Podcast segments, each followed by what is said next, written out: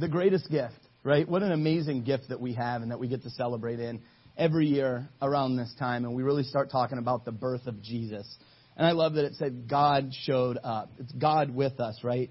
Jesus Christ, our Savior, aka Emmanuel, right? We sang about it over and over and over this morning. And Emmanuel literally means God with us. God with us. What an amazing gift. But you know, what's, what's even more amazing is that He gave us more than just His presence. Um, not presents, TS, but presence. He gave us more than that. He gave us this amazing word. He gave us um, life uh, interactions with other people. He gave us stories. He gave us not just this this life, this birth that we're celebrating this year, um, which the birth of Christ, amen. It's it's the greatest gift ever. This story, it's so much fun to read. It's it's so um, you know just gets you in that mood, right? Amen. It really just gets you in the Christmas spirit. So um, instead of this big opening, I just want to jump right into that that Christmas spirit, that mood, that gift of Jesus. It's an amazing gift, his life, what he did for us. So we're going to read out of Mark chapter 13. Um, we're going to start at verse 24, and we're just going to dive right in um, to the amazing gift of Jesus. So, Mark chapter 13, verse 24, it says, But in those days after the tribulation, the sun will be darkened, and the moon will not give its light and the stars will be falling from heaven, and the powers in the heavens will be shaken. And then they will see the Son of Man coming in clouds with great power and glory. And then he will send out the angels and gather his elect from the four winds, from the ends of the earth to the ends of heaven. Wait a minute. Wait a minute. I think I, uh, I think I read the wrong thing there. That's not the Christmas story. I'm sorry. That's uh, that sounds kind of scary, doesn't it? Is that not what you expected, church? Is that literally, uh, was that crickets? Nice. Nice. That was perfect. That was perfect. So, not what you expected. Uh, not the same story. Guess what? I, that was that was meant to be there. I, I read that on purpose. So, um, with that being said, let's pray. Dear Heavenly Father, we just, uh, we're so humbled every day, Lord God, to come into this place and, and to be able to enter into your presence, Lord, that that uh, veil was torn and that temple shook, Lord God, and we got to uh, enter into your throne room of grace and mercy, Lord God. And um, as we explore the different side of the Christmas story that we're not used to exploring leading up until that day. Father God, I pray that you would just um, give us ears to hear, Lord God, and to listen, and, and that you just soften our hearts to receive this message, Father God. Uh, we love you so much. We love that you've given us the whole story, Father, and that we can live with that. In Jesus' name, amen. So, when when Mitch told me, you know, if you don't know, Mitch is uh, in his hometown. His grandmother um, passed away, I think, the day after Mama, or a couple of days later, two days later. So while all this is going on with Mama, um, Mitch gets a call that, that his grandmother had passed. So he's up there right now for the funeral, um, and he's preaching at his father's church today. So let's keep him all in our thoughts and prayers this morning. Um, let's pray that he would survive the freezing that's going on up there right now. Yeah, they're cold up there right now, so when you walk out and you're like, oh man, it's hot over here. Just, amen. Trust me, I live, we were talking about that this morning. I lived in that for a long, long time. But, um, with all the things about the Bible, right, about God, you hear this conversation all the time, right? And you've heard this question asked many times. If you could ask God what one question, what would it be, right? Has anybody ever asked you that before? Anybody in the room? Yeah? Yes? No? Yeah. So if you could ask God one question, what would it be, right? Every, everybody asks that. The only thing that I'd like to know is what he wrote in the sand. That's the only thing that I want to know. What did you write? Because, you know, who knows? I mean, you, you, you know the story of Jesus and you know how loving and caring he was, but, you know, in my flesh and blood, I want to imagine that he wrote something like, go ahead. You know, like, I dare you, or something like that, you know. But in, in all the things that our minds aren't supposed to know, that we're not capable of understanding, when we get the opportunity to ask those questions, we won't even care. because we'll just be in this amazing glory, this amazing place of beauty and perfection. And there'll be colors that we've never seen before. There'll be precious stones that our minds couldn't even imagine. It'll be amazing, and we won't care about those things.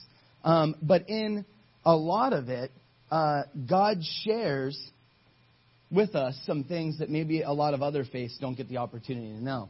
See, we don't just have the beginning, and we're not just told God is perfect, God is power, God is everything that you should long to be, but you'll never be. Okay, He gives us the beginning, He gives us His birth, and then we also know the end of the story. Amen? And we all know here, we're all educated people in this room. I think I could say that pretty fairly. Maybe some more than others, but we all know that a good story has three parts, right? It has a beginning, it has the middle, the body of the story, and it has the end, right? So how about this? Jesus gives us even a prequel to the beginning of the story. And if you flip to Isaiah chapter 7, verse 14, we're told that therefore the Lord himself will give you a sign. Behold, the virgin shall conceive and bear a son, and shall call his name Emmanuel. So there it is. We've been singing about it all morning, right? This was prophesied some seven, eight hundred years before the birth of Christ. So people were expecting this, right? People were hoping for this. You see, they had a hope that this would take place. We live in a reality that it's happened. Amen? It's a beautiful thing. He was born. We know that he came. We know the middle of the story too, right? That he lived this perfect life, that he advocated for the poor, for the weak, for the hungry, the downtrodden, the outcast. And then he eventually died so that we would eventually have what? Eternal life. Amen? So then, if you get to the middle or the beginning of the story, Matthew uh, chapter 1, verse 18, there's going to be a lot of scripture today. Um, so just bear with me and we'll get through it and, and it's going to be awesome. Because um, God is good. Amen, church? God is good. So, Matthew chapter 1, verse 18 through 25, it says, Now the, the birth of Jesus Christ took place in this way. When his mother Mary had been betrothed sorry, to Joseph, before they came together, she was found to be with child from the Holy Spirit. And her husband Joseph, being a just man and unwilling to put her to shame, resolved to divorce her quietly. But as he considered these things, behold, an angel of the Lord appeared to him in a dream, saying, Joseph, son of David, do not fear to take Mary as your wife, for that which is conceived in her is from the Holy Spirit. Try to imagine that, guys. All right? Try to imagine that. She will bear a son, and you shall call his name Jesus, for he will save his people from their sins. All this took place to fulfill what the Lord had spoken by the prophet. So here we go. What did we just read in Isaiah? Behold, the virgin shall conceive and bear a son, and they shall call his name Emmanuel, which means God with us. When Joseph woke from sleep, he did as the angel of the Lord commanded him. He took his wife, but knew her not until she had given birth to a son, and he called his name Jesus. So there we go. We get the beginning of this amazing Christmas story, right? And we all know how it goes, right? We know the Christmas story. It's beautiful. And Jesus is born, and he lives this life, like I just said, and then he dies this death that we couldn't die. He dies it in our place to take the propitiation of our sins, right? So that we can be reconciled to God one day in His glory and His presence and His grace. But what's the end of the story? That's back in Mark chapter 13 that we just read the beginning of the end. So, Mark chapter 13, verse 28 through 37.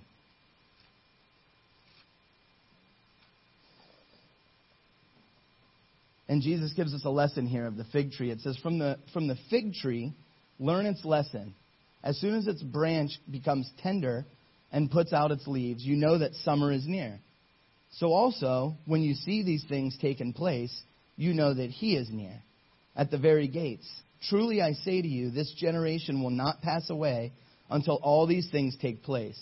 Heaven and earth will pass away, but my words will not pass away. Now let me ask you something. Do you think where Mitch and Camden are right now in Connecticut, correct, that they have any even an inkling of a thought that it might be summertime?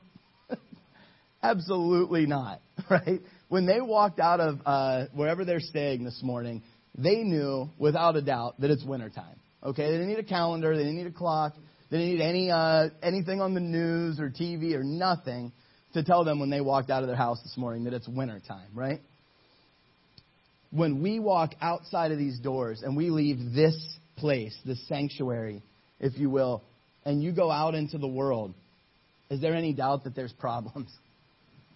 Is there any doubt that you could turn to this amazing word that God gave us and you could say, wow, prophecies are coming to pass. They're being fulfilled. The time is coming, right? Amen. We know that our God is going to return one day. We don't know when, and thank God we don't know when. There's so many people all the time. There was last year where the first time um, in a, however many years where all the planets aligned in a perfect row or some craziness and the world was going to end, right? Uh, four or five years ago, there was a guy out west putting billboards up all over the place. It was like a radio talk show host. The world's going to end. He put like $100 million of donors' money into these billboards to let everybody know the world was going to end. And then it didn't end, right? And you look kind of silly at that point. And he said, whoa, whoa, whoa, I miscalculated. It's next October. You know, so then we changed the billboards and we put them back up. But guess what? Jesus tells us this, if we keep reading in Mark chapter 13, verse 32. It says, but concerning that day or that hour, no one knows. Okay? No one knows. What we know is by the signs, right? We know that by the signs, it's coming soon, right? We know that Jesus promises us that he's going to come back. But check this out. Not even the angels in heaven, nor the Son. Jesus doesn't know when he's coming back. But only the Father. Be on guard. Keep awake. For you do not know when the time will come. It is like a man going on a journey when he leaves home and puts his servants in charge, each with his work and commands the doorkeeper to stay awake. Therefore, stay awake, for you do not know when the master of the house will come in the evening or at night, or when the rooster crows, or in the morning lest he come suddenly and find you asleep. And what I say to you, I say to all stay awake. Okay, so there's the end. We know that he's coming, all right? There's no doubt in that. And when Mitch texted me five, six days ago, maybe, five, five days ago, I think, and said, I want you to preach on Mark chapter 13. you know? And I was like, are you sure? you know? Um, because this isn't the easiest thing to preach on, especially around the holidays, right? Everybody's feeling good, everybody's happy, everybody's out spending money, putting up Christmas trees, decorations, baking cookies, sending them to Pastor Jake because he loves cookies. Um, you know, I'm packing on pounds for the winter. This is just for the winter. I'm from Ohio. All right, we're used to, you know, you put on a little bit extra weight for the winter and then it stays on, and 10 winters later, you still got it. Um, yeah, yeah. But in this, we know the beginning. We know that Christ came, right? We know that he came to die for our sins. We know he came to live the perfect life, and that he was going to give us lessons, and he was going to tell us how to treat others, and he was going to eventually die for our sins, right? We know the end. Not the first, we know the end when he did die and he rose. But now we're hearing the end of what's going to happen again when he comes back. Okay? So, what, where's the middle? What's the middle? Okay? We all have a story. We all have a story. We have a beginning, we have a middle, and we have an end. Okay? And the gift in this, this great gift that Jesus gives us, is that he gives us the opportunity to see the beginning through the end. You see, he gives us this amazing story of this awesome birth and, and this marriage and this union and this child that, you know, there was a, a he should have been killed immediately after his birth. And trust me, the king tried his best, right? But he survived, in this life that he lived was amazing and holy, and, and he ended up dying this death, and he ended up rising from the dead, and the and the, the disciples got to see it, and so many people got to witness it. And so many lives were changed, and so many churches were started. And, and we live with this comfort every day of our lives. That we know that He died and He rose so that one day we can do the same thing. Amen? But what's our story? What do we do now knowing that? Okay, if you look at the beginning of our story, what is it? It's the same as His. It's the birth of a baby, right? I'm pretty sure every one of us were born as babies. Amen? Now, Pat, I'm sorry I'm going to pick on you because I've seen children on that side of the family. And uh, you could argue that they come out as toddlers. I'm just going to say, Amen. I'm sorry to. I'm sorry. It'll be okay. It will be okay. Can't wait to hold that huge baby. It's going to be awesome. it's going to be awesome. but our story. it'll be okay. So it'll be awesome seeing your guys' baby with that baby. By, when that one's born, how old is yours now? A few months? Two, two months? Yeah. So, so my my I'll tell you this is funny. I didn't plan on talking about this at all, but it works. Um, my my brother, my older brother, had a child ten days after Maya, and at the time we were uh, roommates. All right, so we were all living together, and my brother is I don't know maybe five seven or five eight, and he's stocky and, and he has no neck, and he's like this big guy. And I told him I could never trust him because he doesn't have a neck. Um, but anyways, Maya and Olivia are 10 days apart and they grew up best friends, cousins. But we have pictures of them in, in the crib laying side by side. And Maya's like long and thin, these long arms. And then Olivia is like this short, like stout. She has no neck. She's right. Where's Chloe? Must have got called back. She literally. I mean, it's it's unbelievable the difference in these kids, and they're ten days apart. But one's here like this, and one's here like this. It'll be interesting to see who rolls the nursery back there once that baby comes. Because I have a feeling my money's on that kid. so our beginning, I'm sorry, um, our beginning, right? It's the same as Jesus's. It, it starts with a birth, and you could even say that we get to share in that birth of Jesus, because what comes along with that? It, it comes our chance at salvation, right? Before Jesus' birth, we didn't have a chance at that. How are we going to please a God that demands perfection when we're born imperfect? We're born with this natural desire within our flesh to sin, right? And it's only Jesus' salvation, sanctification, and the greatest gift that he could ever give us, which is his grace, that he's willing to look past all of our flaws if we put our trust in him. So we share the same beginning as he does. What's our end? It's the same as his, right? We're going to die just like he died. And then, amen to this church, we're going to rise with him because we put our trust in him.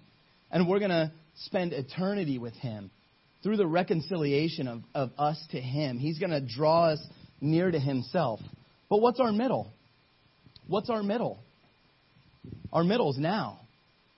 Our middle is an opportunity to change. Our middle is that the way that we were born doesn't have to be how we are the way that we pass.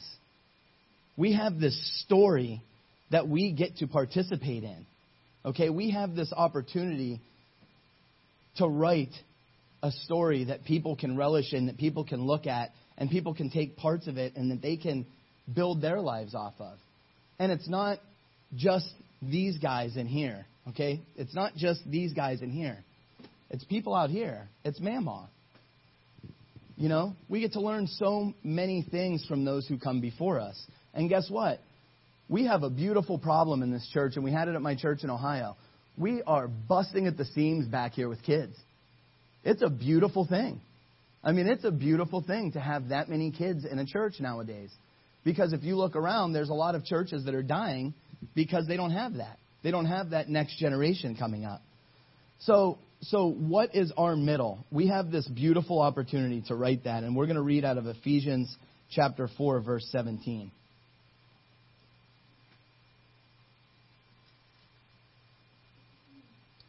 It says this Now, this I say and testify in the Lord, that you must no longer walk as the Gentiles do, in the futility of their minds.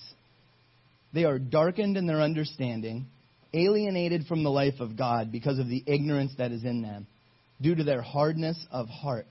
There's a reason we pray that our hearts be softened every Sunday. They have become callous and have given themselves up to sensuality, greedy to practice every kind of impurity. But that is not the way you learned Christ. assuming that you have heard about him and were taught in him, as the truth is in Jesus, to put off your old self, which belongs to your former manner of life and is corrupt through deceitful desires, and to be renewed in the spirit of your minds, and to put on the new self, created after the likeness of God, and true righteousness and holiness. Okay? So, we're not who we were, church. Okay? Just like when Jesus was born of flesh, that flesh was eventually killed, right? And then he rose and he was in a newness of life and he ascended to heaven. And it's a beautiful story and we're all going to go through that story. But while we're here, we have to know that the beginning and the end helps us make our middle. We have to understand that the beginning and the end helps us to create our middle. 2 Corinthians 5:17 says that anyone who is in Christ is a new creature. It's a new creation. Old things pass away, all things become new, right? Now when Mitch and I met, Mitch Mitch is I call Mitch a lifer. all right? Mitch was born and raised in church, pastor's son, raised in church, Sunday school, youth group, Christian friends, Christian college, pastor. Right? That's an awesome story. Um, unfortunately, I don't share in that story. So when we met, it was like this awesome bond was formed because something that that you know that that Mitch got to enjoy his whole life was Jesus. But let me tell you, Mitch wasn't born a Christian. Mitch wasn't born a Christian. And no one in here was born a Christian. No one in here was born a Christian. You might have been born surrounded by Christians. Um, you might have been taken to Christian events and Christian functions. But at some point in life, you make that decision. It's your decision. No kid back here can ride mommy and daddy's coattails to the promised land. They make that decision for themselves one day, church. And what do we do as parents? We love them, we nurture them, we give them example, we show them the way, we, we try to encourage them to head in this direction. But guess what? I'm, I'm recently headed into a different chapter of my life where I now have a grown up child. She's in college. She's a freshman in college. She's an, she's an adult now. okay, yeah. So she gets to make these decisions on her own.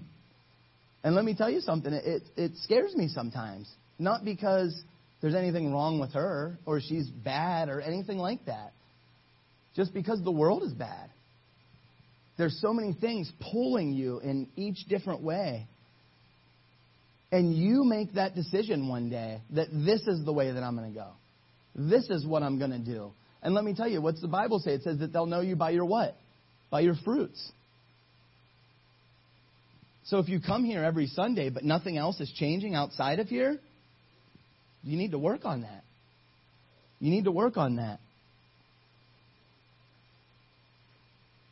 I'll tell you a little bit about my story, and I had no plan on doing this, and I was talking to Mitch on the phone. Um, and I'm not, I'm not ashamed or embarrassed of my past. You know, my past is my past. Um, thank God I have a future, right? Thank God I have a promise. Um, my beginning, not that good. I didn't try. I didn't have the best opportunity, the best platform to launch a life off of. Um, but I recognized that when I was small, and I said, I'm never going to have these problems. I'm never going to do this. Um, I'm going to be good. I'm going to separate myself. And um, I used to actually go to church uh, with a girl that I knew at school, and I would go to the end of the altar, and I was bad, bad. I mean, I wasn't like talking out in class and getting detentions bad. I mean, I was like felonies bad and jail bad. Um, but I would go to the end of the altar where no one would see me, and I would bawl my eyes out, and um, I begged Jesus to help my parents.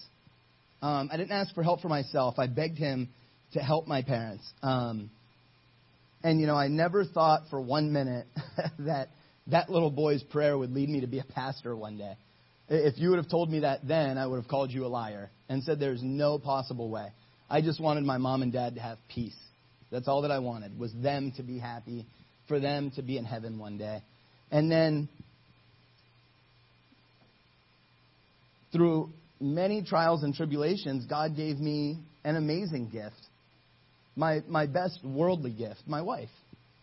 Um, best thing I ever received because I, I was never worthy of that. And a beautiful daughter that was that she had, which is Chloe, um, which I've been honored to raise her whole life, you know, and just amazed by, first of all, how she looks like me a little bit, which is wild, but um, also how she acts like me a lot, which is even scary, you know. Um, but but then he blessed me with another gift, which is Maya, and then the hound of heaven tracked me down, and he got a hold of me. It wasn't before; it was after. You know, God's plan is amazing. But let me back up a little bit and share with you where I spent New Year's Eve in 1997. Um, take a sip of water because this is about to get deep. I'm not going to lie.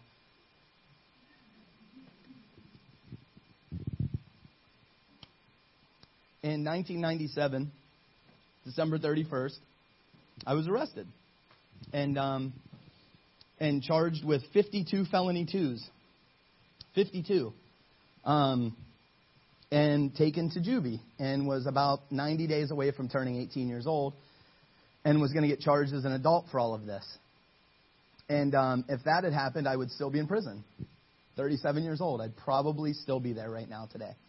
Um, but when they put me in the cell, and um, I thought I was a tough guy, I thought I was a thug, and you know I fought and, and did all these things, and I cried like a little girl with a skin knee all night long. Cried. Just bawled my eyes out.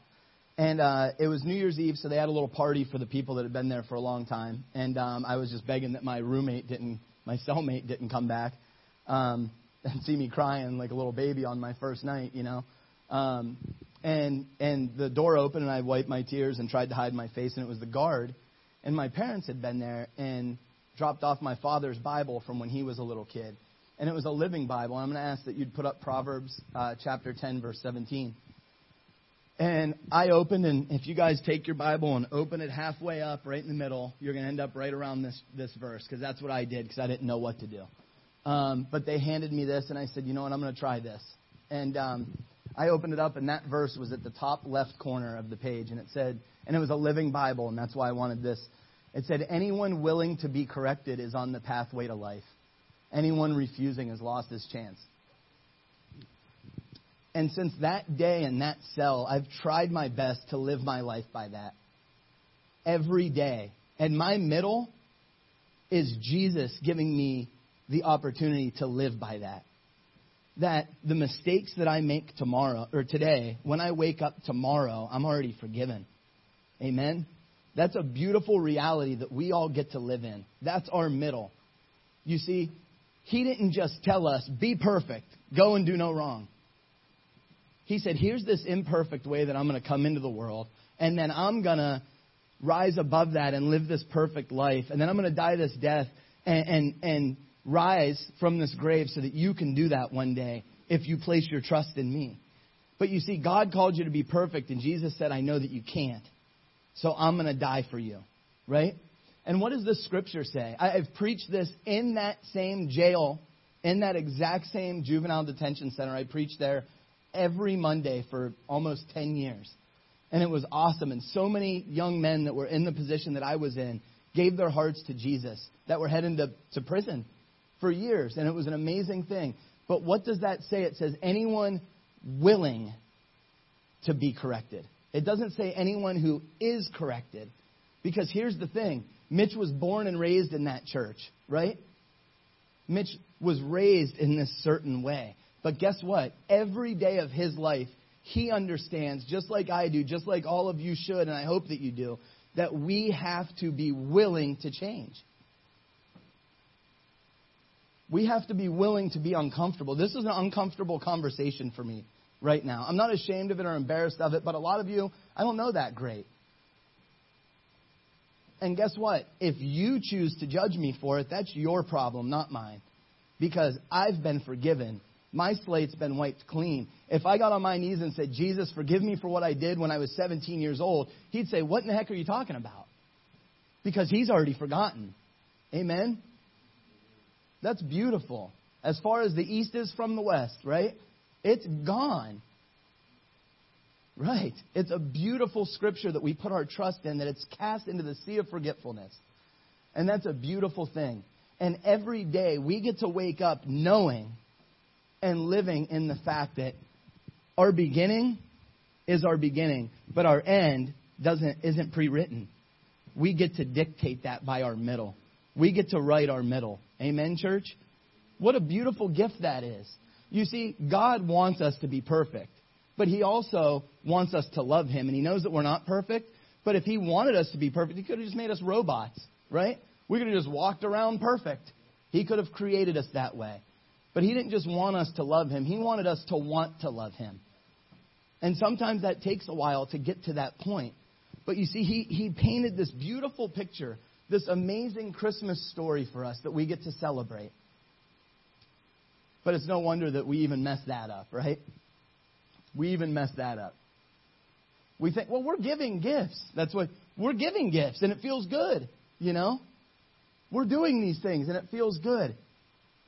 Let me tell you the world's story of Christmas. More, more localized, this country's story of Christmas, right? What's the beginning? Spend all your money on presents. you know, that's pretty much it. Yeah, that's, that's what we do. Spend as much as we can. Spend as much as we can. Stress ourselves out. Beat the lines. Black Friday. Run to the store. Push somebody down to get a TV $50 cheaper.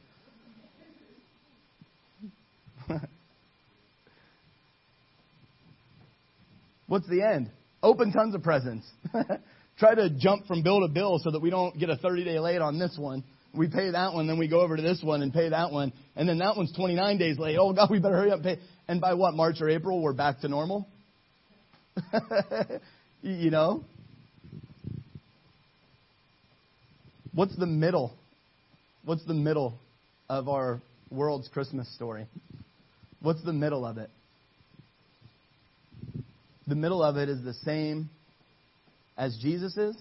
It's the same as ours that you can make change. Think about what Jesus was preaching when he was here. Think about his middle.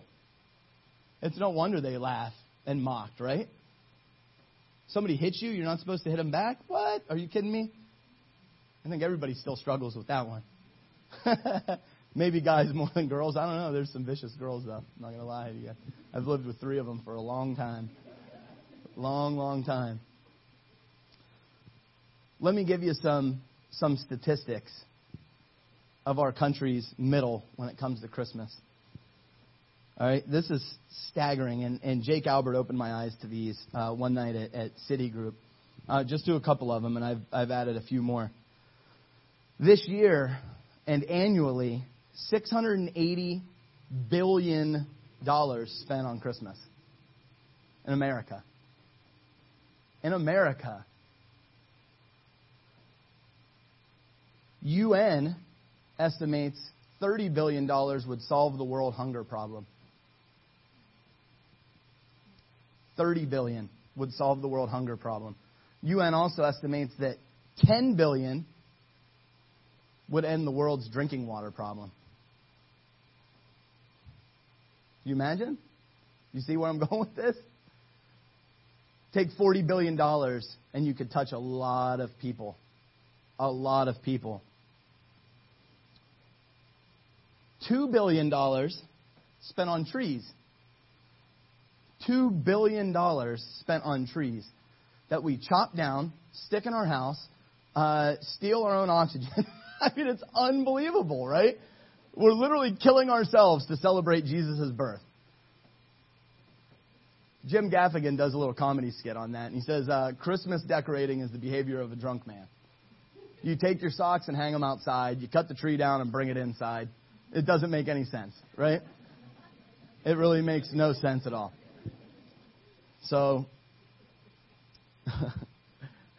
the average grown adult in this country spends a little less, just shy of $1,000 on presents.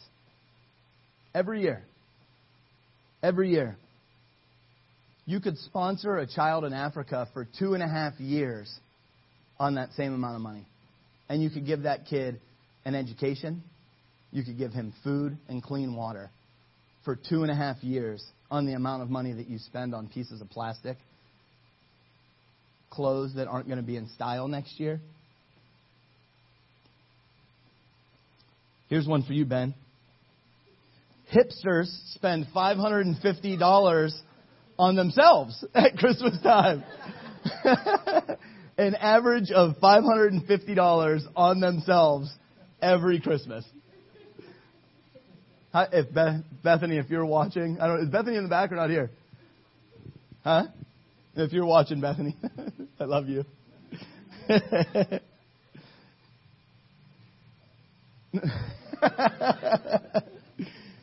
All right, here, here's one. 2.6 billion people on this planet, not just in America, on this planet, live on $2 a day. 2.6 billion people. What's the estimate of the world's population? 7.4 billion? So a third of the people on this planet live on $2 a day. $2 a day. That's $730 a year, if that's right math. $730 a year. I would journey to say that there's people in this room right now that make more than that a day. And I would say a, a large amount make more than that in a week.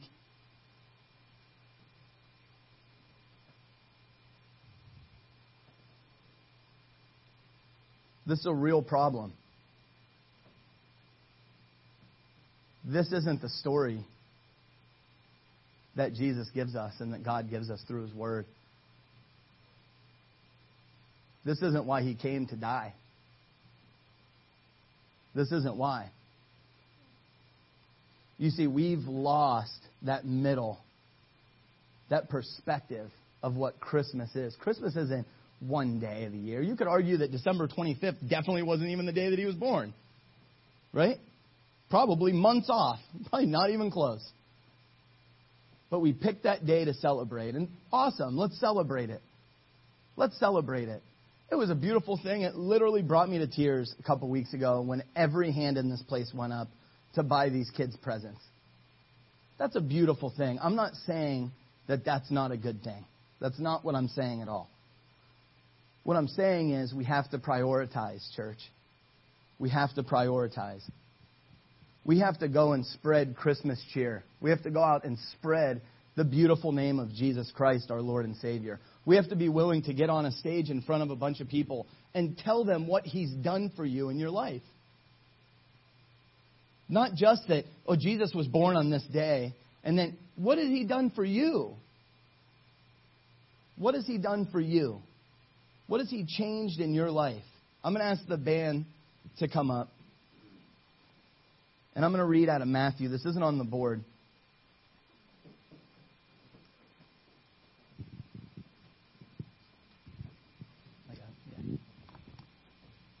Sorry. But I'm going to read out of Matthew chapter 25.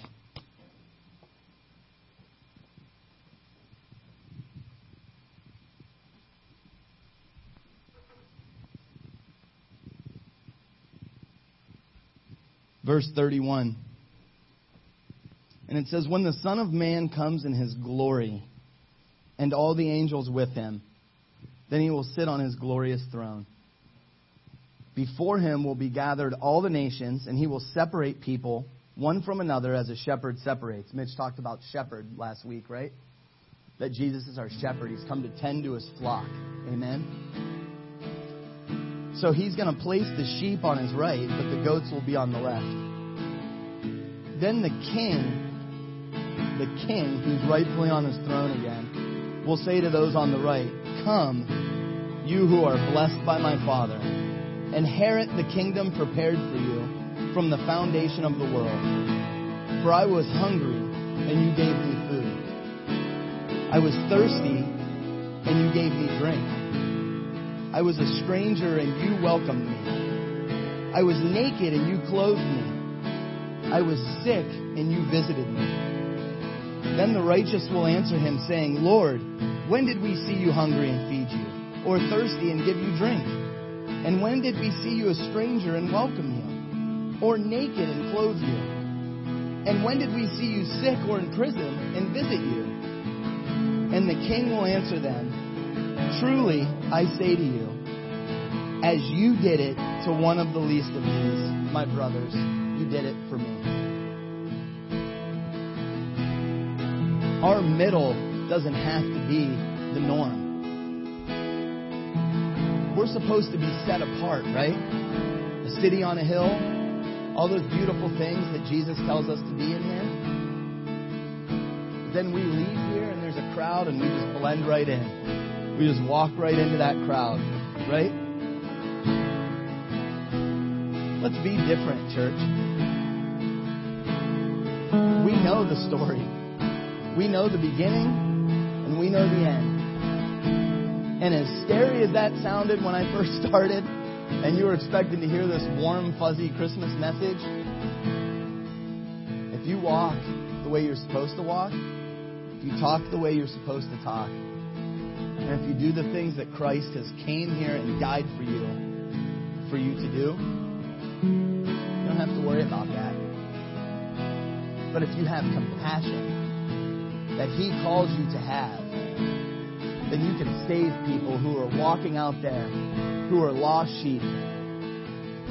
You can give them the amazing gift that you receive every day. Christmas isn't just one day, Christmas is every day. You have this amazing gift of grace that every morning you get to open up. Every day. The man and woman you were yesterday shouldn't be the man and woman that you are tomorrow. Even if you were raised in church and known Jesus your whole life, work. Work on yourself. Strive to be better. Put yourself in a position of uncomfort so that you can help somebody else become a little bit more comfortable. And that's doing God's work.